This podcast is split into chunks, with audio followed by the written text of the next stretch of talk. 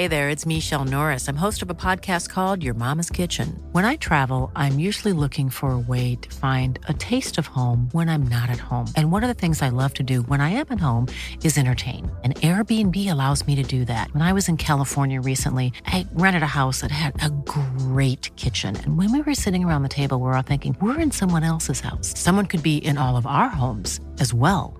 If you have a home, but you're not always at home, you have an Airbnb. Your home might be worth more than you think. Find out how much at airbnb.com/slash host. Even on a budget, quality is non-negotiable. That's why Quince is the place to score high-end essentials at 50 to 80% less than similar brands. Get your hands on buttery soft cashmere sweaters from just 60 bucks, Italian leather jackets, and so much more. And the best part about Quince, they exclusively partner with factories committed to safe, ethical, and responsible manufacturing. Elevate your style without the elevated price tag with Quince. Go to quince.com slash upgrade for free shipping and 365-day returns.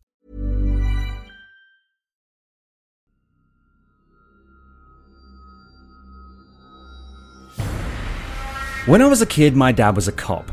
And we spent five seasons of Loose Units, the podcast, talking through his cases, but the unexplained and the paranormal kept rearing their heads. Because the story doesn't end when the killing is done. Welcome to Loose Units, The Shadow Files. Welcome to part three of our look at the family court bombings. Now, last week, Dad and I finished up by dealing with the death of Graham Wykes in the bombing of the Jehovah's Witness Hall. 13 other people were injured, actually, and it was an absolutely horrific crime, and it was, in fact, the last thing that Leonard Warwick did in this string of crimes. So this week, we're going to close out by looking at how he was caught, when he was caught, and the conviction, because the court case was very unusual, and also Dad has some very strange additions to this story from his perspective. But first, Dad, how did this guy get caught? I understand it was the 29th of July 2015. Now, the bombing happened on the 21st of July 1985. That's quite a gap, isn't it? So basically, Paul, as the listeners know, I when I was in forensics in the early to mid 80s, Mm-hmm.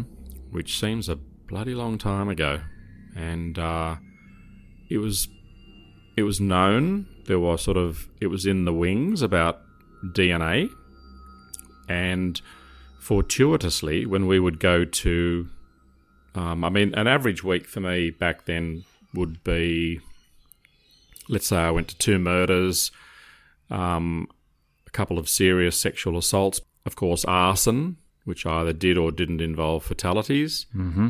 kidnappings, uh, extortion, just you know big safe safe jobs. You know where they'd break into um, to safes and steal the contents. And but what we did, we kept the evidence, the physical evidence. So we'd go just like in the movies today, all those CSI shows. You know, CSI forensics. They go to the the, the, the crime and you know the detectives are there saying oh you know you know bag that bit of evidence well i guess the only thing that i will say on that particular point is that we didn't have detectives at the scene Right. telling us what to do because they would contaminate the scene so whenever i went to a a terrible crime where quite often the bodies were in situ so you'd be amongst it it's pretty pretty fucked up Yeah. um, at the time, it's weird. I just I I didn't really think about it except from a professional perspective. That we would gather all the physical evidence, and it'd be bagged and it'd be stored because there was a feeling that one day we would be able to use the evidence that we'd gathered to solve old crime. That's why you've got cold case units, probably in every police force in the world. And on this particular occasion, at the the bombing of the Jehovah's Witnesses Hall, Mm-hmm. the bomber broke in through a glass window. He then, and at this time, this person is not known. Uh, he may have been known as a person of interest, but he was not, you know, he was a free man. Mm-hmm. He breaks into the Jehovah's Hall, and as we all know, he placed a massive bomb under the lectern, which was, I mean, you've seen the photos, Paul, Yes. of what it did to that hall. It was absolutely terrifying. Here's the thing, and this is you've really got to tip tip your um your hat if you wear a hat. If you don't wear a hat, just you can gesticulate as though you are wearing a hat. I mean, can you imagine how much blood there was at this crime scene? I mean, A lot. A lot, a lot. lot, I would of blood because there's a lot of flying glass. It's just it's just blew the fuck out of the building. Some incredibly um, thorough, competent, and just I don't know. It's hard to sort of imagine this, but they managed to get some glass at a, at a scene at a point they thought access may have been gained on that occasion. They kept the glass because it had blood on it.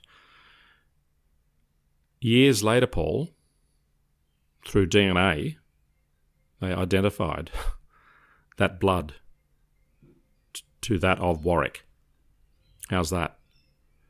But to do that, to make the comparison, Paul, they needed a sample, didn't they? For comparison, Yeah. they needed his DNA. Do you have any idea how they got that?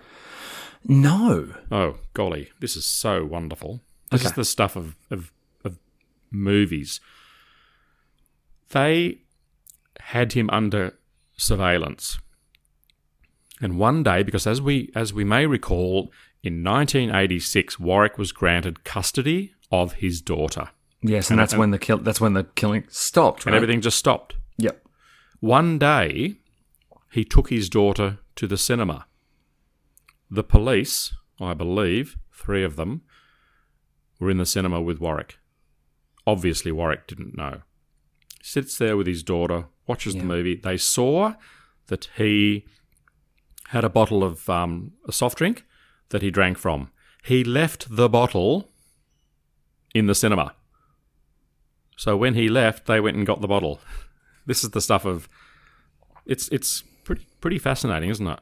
And is that? I mean, is that um, Admissible? regarded as being? Uh, yeah, yeah, uh, yeah. Um, not not entirely. Yeah, I don't actually have a problem with that legally. It's it's, it's a, a good question, Paul. Yeah. Okay. Okay. fact is that they had the DNA. Hmm. And to go to that much trouble, he was obviously a person of extreme interest. So then, why did it take so long to get him? Well, they didn't have any other evidence, or Right. so so we we believe. and then, sometime, but not long later, he was um, out on a treadmill um, out in, I believe it was Campbelltown, and he was um, he was sixty five, I think he was then. Um, been out of the fire brigade, and the police arrested him and he was taken into custody. And there he was, there he remained for almost three years prior to the trial. And it was decided that the trial be without a jury. And the trial lasted for for a long time, and it actually, believe it or not, Paul, it went through into COVID times. Well, it says here that it lasted for more than two years of sitting days. So over, I think about, I think it was over about five years, but it, yeah, over two years of actual time spent in the court, which I understand is a lot of time. A lot of time and a lot of money. Yeah. I mean, and these things have to be paid for. And there were all sorts of dramas. Um, you know, he declared himself bankrupt. He he sacked his uh, his one of his defence people because he said he was being harassed and bullied, um, which is kind of weird to think that he can say that, even though he's you know ostensibly, even though we're aware now of the guilty verdict at the time, you know, he had not been proven guilty, but he was still in custody. Um, and it seems funny, and he's he's he's he's not a small man. He's a solid unit, Yeah. and to say that he was bullied is, you know, kind of slightly unusual, in my opinion. Um, and ultimately, he was found guilty on all charges except the first charge of murdering his brother-in-law, the brother of his first wife, Yes. Stephen Blanchard. Now, is this the wife, uh, the wife who basically was in the family law court trying to get custody of the kids in the first place? That's right. Yes. Okay, okay. And she um, she was having dramas, big dramas, Yeah. with with the with the accused, and allegedly on one occasion there was a real family drama, and it is um, it is said by the wife that uh, the, the her brother came and sort of you know got, involved and tried to sort of assist and I'm not aware of the specific details, but apparently a few days later, um, he vanished. And he was, his body was found in the Hawkesbury River. And it, uh, he had sustained a gunshot wound to the head, Yep. which I would imagine would be the, the kill shot. And then he was weighted down and tied uh, with rope. And in the in the ABC four part documentary, which has um, been airing of late, Yep. there is reference made to red rope, and that's the uh, the thing that really piqued my interest. As I said to you and the listeners last week, Sorry, red rope. Uh, in what context is it referred to? um, well, that's the rope that basically tied Blanchard, and then now I've heard that he was hog tied. Are you familiar with that term? Where, where you're tied hands and legs behind your back. So this is the this is his brother-in-law. Correct. Yeah. R- Right. Okay. Now, he was charged with that murder, but that's the only murder that he was acquitted of. They're saying that, you know, for, for whatever reason, you know, obviously there was not enough convincing evidence to find him guilty. Yeah. So, here's my um, my snippet of uh, information that Okay. I have gleaned, been told about um, in the last few years, which I've always found incredibly fascinating. And it's such specific information that you could not possibly make up what I'm about to say. Now, because we've been doing this for some years, Paul, we have had so many people reach out to us, and some of the things that we've been told, or that I've been told, um, I, we just can't talk about because they're just, you know, you just can't go some places. But the story that I'm about to tell the listeners is fascinating. Uh, I've never heard the story before. I've only heard the fact that there was rope involved. So the story goes that a New South Wales, because bearing in mind I was in the fire brigade for 10 years, so, you know, and, and I was what was called a relieving firefighter. So I was a permanent firefighter, but I worked at pretty well every single fire station in Sydney. At the time, there were 76 stations. And I was, for some years, really getting out and travelling. And I, I, did a lot of work out west.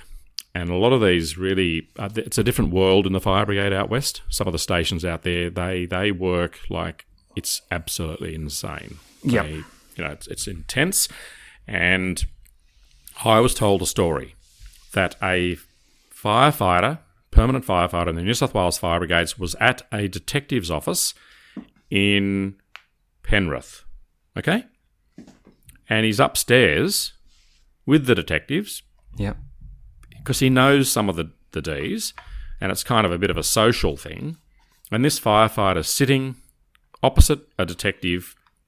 They're chatting away, and Paul, do you recall that I've made reference in the past to what the firefighters used to use, and it was called a pocket line? Yeah. Is that a small length of rope? Correct. And it's tied in the most fantastic. It's just the most amazing way, and it used to be. We used to be issued with them. Yeah.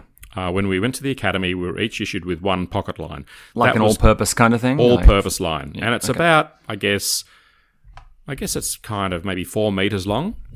So if you were climbing a ladder in a fire and you needed to haul like a big axe or a hose or something up, you'd tie the pocket line. You've talked about it on the yeah. You've, Oh, yeah, you we've ha- discussed it. You have mentioned it before. Yeah, Correct. Yeah. So that's and it was just a part. Now I, I'm quite sure firefighters don't have them. At least I've been looking at some of the firefighters around our area, and I can't see the pocket line. But I've kept my pocket line because it's Yes, just such a great thing. You've you've seen it, I've seen it. and every single emergency service. So you've got police, fire brigade, mm-hmm. ambulance. Now you've got SES. They all use rope. But can you imagine at a major incident, you've got all the services there and they're all using their ropes, and something catastrophic happens? Let's say there's a failure with the rope. Imagine if the rope breaks, they're doing a cliff rescue, and the body, the person, is still alive, but they then fall and die. That becomes a coronial matter. One of the key things that they're going to look at is the rope, obviously. Did the rope fail? Had it been, you know, worn prior to? Should it have been scrapped and should they have replaced it? There are so many different things. Were, were the knots tied properly? But how do you think they separate all the different emergency services ropes? I would guess that the ropes are coloured or patterned differently. Correct. So with the New South Wales Fire Brigade pocket line, they had two colours that basically spiral through the rope. And from memory, now I've actually got my pocket line, but it's in the ute. I'll retrieve it, and what I'd like to do is send you some photos of it, Paul, so you can post them online Great. Because it's a really interesting thing. So from memory, red and blue, red and blue, the colours for the New South Wales Fire Brigade. Police Rescue had had a slightly different, you know, colour combination. Anyway, there's this firefighter. This is just so unbelievable what I'm about to tell you. Fiery sitting opposite Detective Fiery looks over, and on the desk is guess what? Pocket line. is some pocket line. And he says to the detective, Oh, do you know, you know, like, where did you get that rope? And the guy, the D, goes, Well, you know, obviously the detective's not going to tell him at this juncture. And the detective says, and I'm sort of, I'm just paraphrasing the conversation, obviously.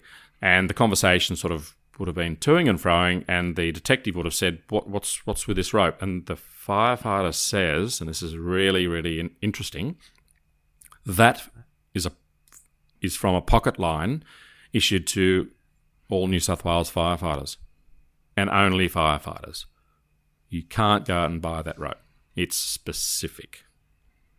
And that is, from the information that I was told, that rope came from the body of Stephen Blanchard. That was used to tie him. So what you're saying is a is a firefighter only pocket line Yep. Was used to bind Stephen Blanchard, who was Yep. then found shot in the head. Mm-hmm. Now they he was acquitted of that specific charge. Correct. Yep. But he was also a, f- a serving firefighter at the time of the murder. Hmm. So Incredible. did they overlook that in the court case? Not sure, but you know, I did mention it to the writer, director, producer of the show. That's uh, she contacted me, and I made because she made reference to the rope, but she describes it as red rope. Um, and I mentioned the rope, and she said, "Look, she she was fairly non-specific, so I, I don't really know, but I just thought it was very interesting. It's the first time I've actually got to to mention it in in the context of this particular story that we're doing, and I think it's um yeah it's it's very very interesting, and uh, like I said, it's the sort of thing you just can't you can't dream that sort of stuff up. So I, I guess I'd what I'd really like to know is the veracity of the story that I was told. I have no absolutely no doubt on earth to doubt it at all because it's so specific Okay. and um, it would be good to know whether that evidence, a if it's in, if it's correct, was introduced in, into that particular case. It's fascinating, and that that that's that's the bit of information that I thought we would discuss today. Ryan Reynolds here from Mint Mobile. With the price of just about everything going up during inflation, we thought we'd bring our prices down. So to help us, we brought in a reverse auctioneer, which is apparently a thing. Mint Mobile unlimited premium wireless. Ready to get 30, 30, bit to get 30, bit to get 20, 20, 20, bit to get 20, 20, bit to get 15, 15, 15, 15 just 15 bucks a month. So, Give it a try at mintmobile.com slash switch. $45 upfront for three months plus taxes and fees. Promo rate for new customers for limited time. Unlimited more than 40 gigabytes per month. Slows. Full terms at mintmobile.com.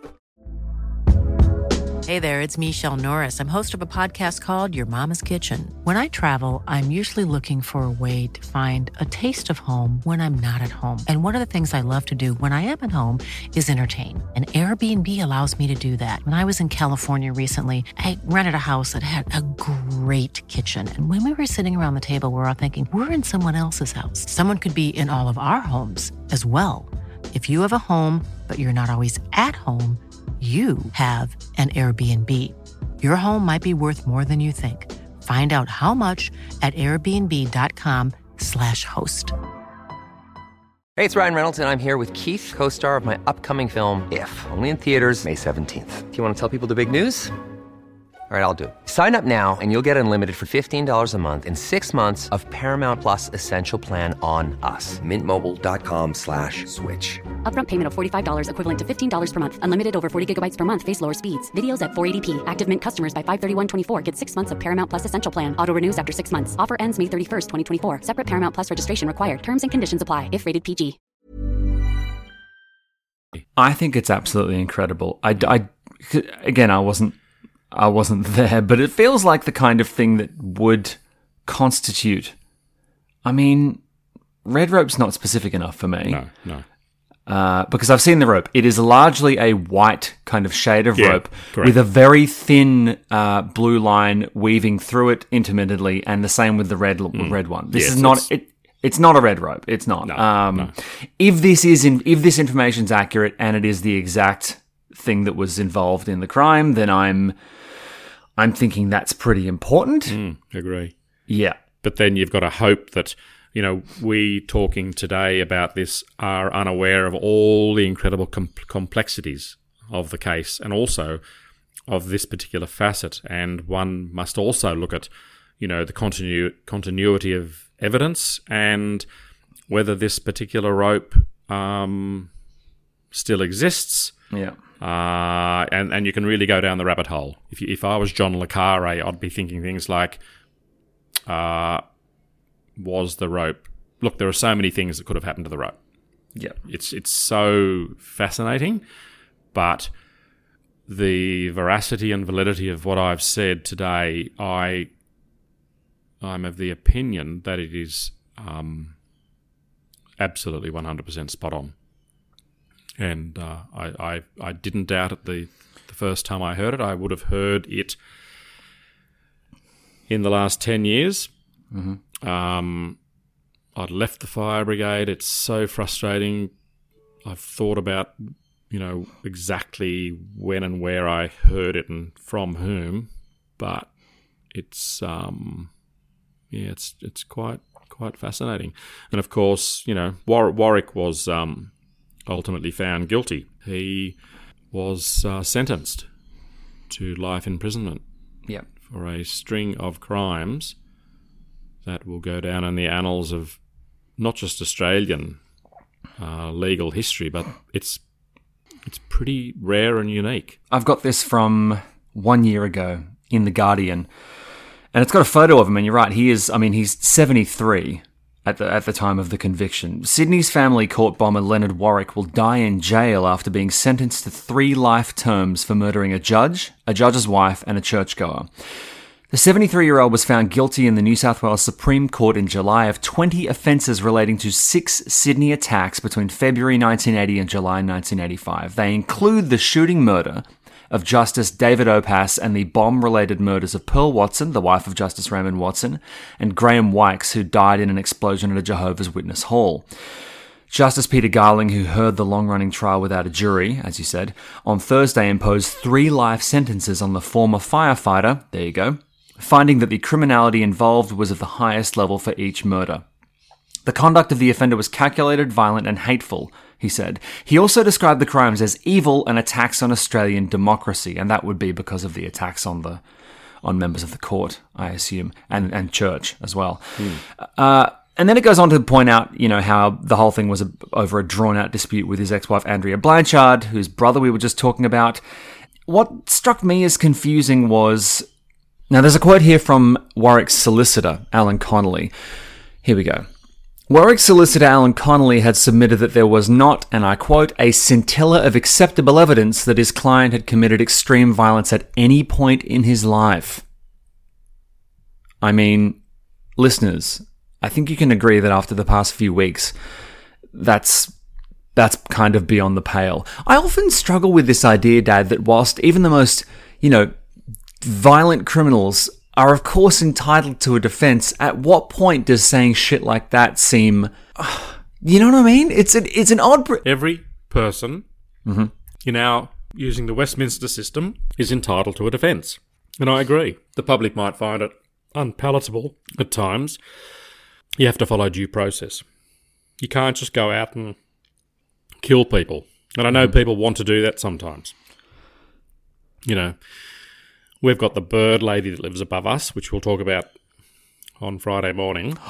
You have a bird lady too. No, it's it's beyond. It's Well, that- so bad. Dad, we got it. We we got to avoid this topic because it'll get into a whole thing, and I've got a lot of stuff to talk about. So let's okay.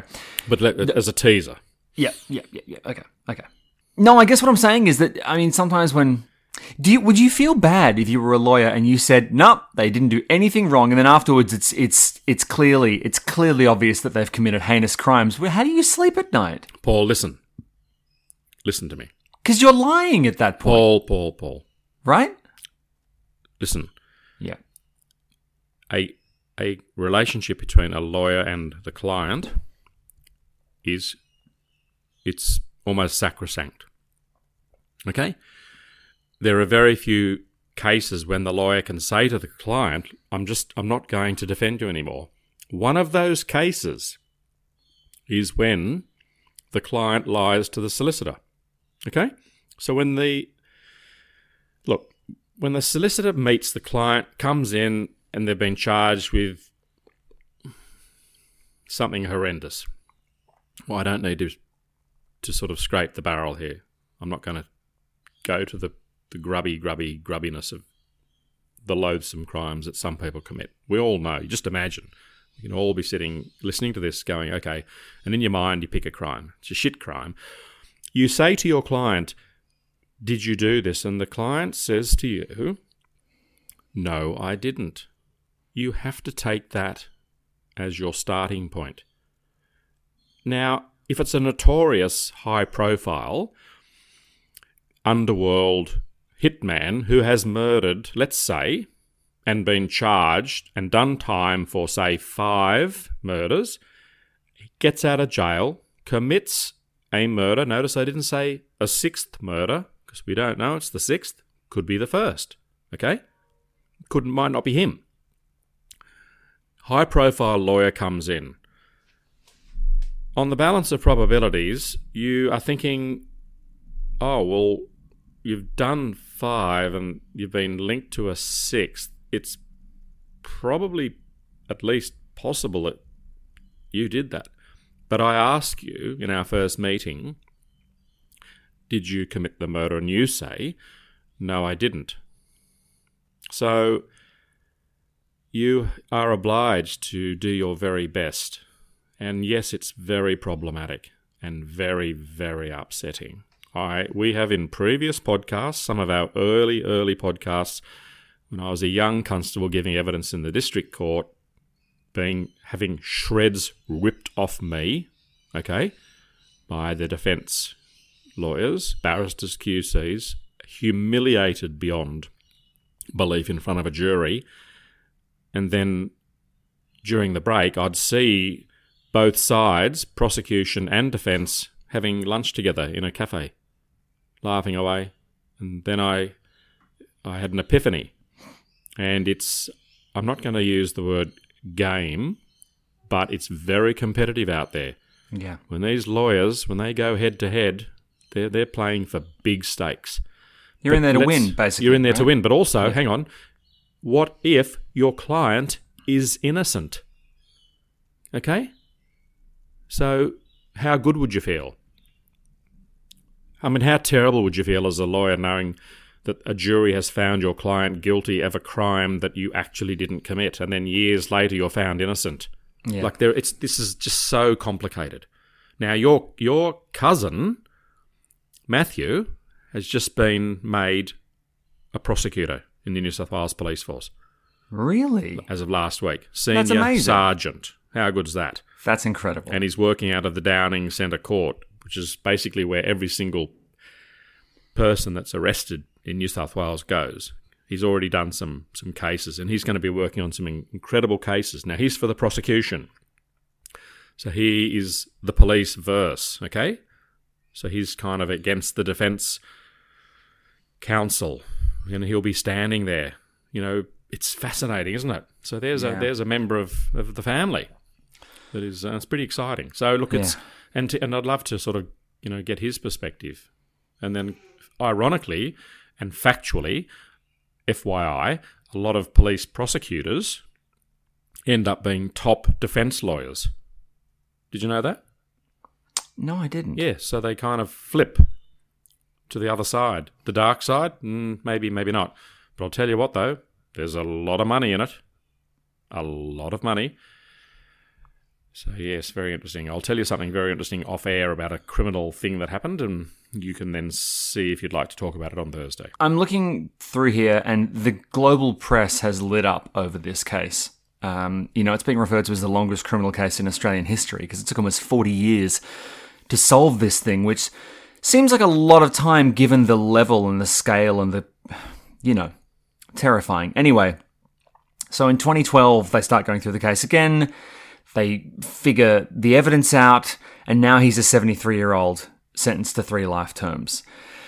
That doesn't really. I mean, look, the tricky thing is, and I've often r- kind of wrestled with this idea, Dad, is that if you get justice, you know, so-called justice, that long after the fact, is it does it help? I guess it comes down to the. In, I guess it comes down to the person, you know, and their kind of For the know, family. the- yeah, yeah, yeah. Um, Do you know what I mean? I mean, yeah, it's, yeah. it's But I guess it'd be like um, if if someone goes missing, there are people that will die yeah, never knowing whether their son or daughter, mother, father, brother, sister was ever found. Terrible, terrible open wound to the grave. However, imagine if you're on your deathbed, someone comes in and says, We've found this missing person, this relative. yeah. I think that would give you closure. Um, and for people that disappear, I can't imagine the anguish. So I think closure at any time is good. Okay. No, that makes sense. That makes sense. I actually agree with that.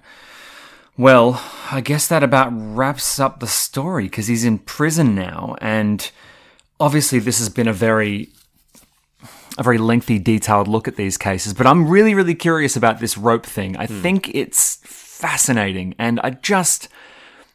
I love how we tell stories for you. You tell stories. I just listen for years and years and years and years and years. And, you know, there's books and there's live shows. And then you keep saying there's nothing else. And then suddenly some other memory bubbles up because it's prompted by something like this. And then suddenly, you know, we're off. We're off to the races again with something new. So, hmm. Look, we hope you all enjoyed this three part look at the family court murders. It's been pretty harrowing. Next week, we're going to be back with another episode of Loose Units, The Shadow Files. But this Thursday, a very contentious episode of Loose Ends is coming up. We won't go into detail now, but you might want to listen in. It's going to be a fun one. In the meantime, stay safe, everyone. If you want to get in touch, head across to facebook.com forward slash loose units, and we will see you soon. Bye bye. Cheerio.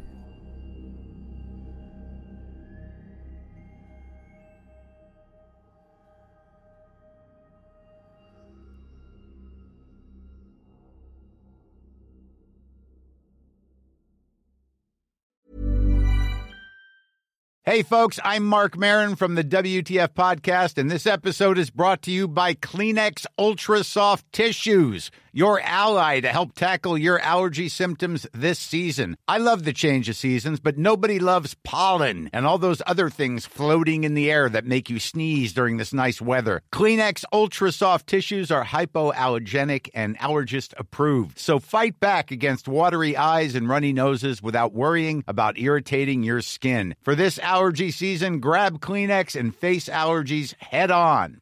Even when we're on a budget, we still deserve nice things. Quince is a place to scoop up stunning high end goods for 50 to 80% less than similar brands. They have buttery soft cashmere sweaters starting at $50, luxurious Italian leather bags, and so much more. Plus, Quince only works with factories that use safe, ethical, and responsible manufacturing. Get the high-end goods you'll love without the high price tag with Quince.